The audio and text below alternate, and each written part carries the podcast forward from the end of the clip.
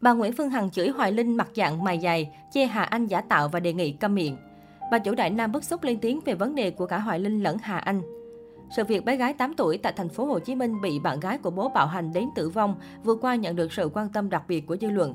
Hầu hết mọi người theo dõi vụ việc này đều có cảm xúc phẫn nộ lên án hành vi tàn ác của Nguyễn Võ Quỳnh Trang, 26 tuổi quê Gia Lai, bạn gái của Nguyễn Kim Trung Thái, 36 tuổi ngụ quận 1 thành phố Hồ Chí Minh đối với bé gái 8 tuổi.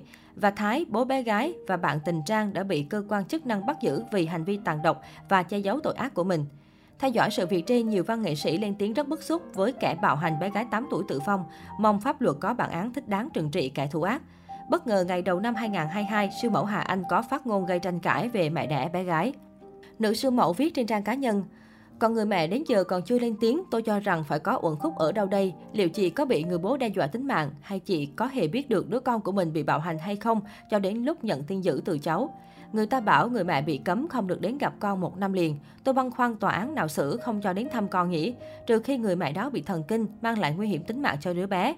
Còn không ổn khúc là gì? Chúng ta cũng nên tìm hiểu để những trường hợp sau này cảnh giác và tìm ra những giải pháp để giúp cho họ.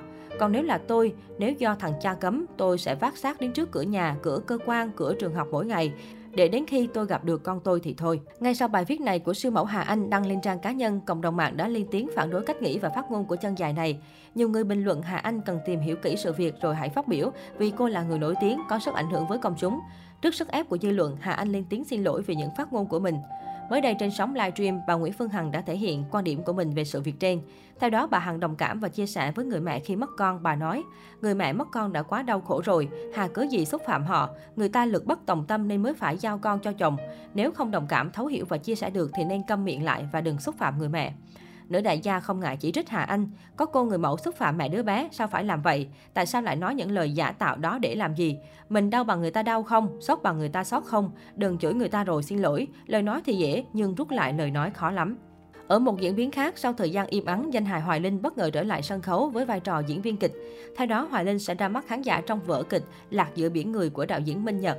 Đây là tác phẩm từng tham gia liên hoan sân khấu kịch toàn quốc 2021 của Hội sân khấu thành phố Hồ Chí Minh. Vở kịch diễn ra vào ngày 7 tháng 1 tại một phim trường ở thành phố Hồ Chí Minh.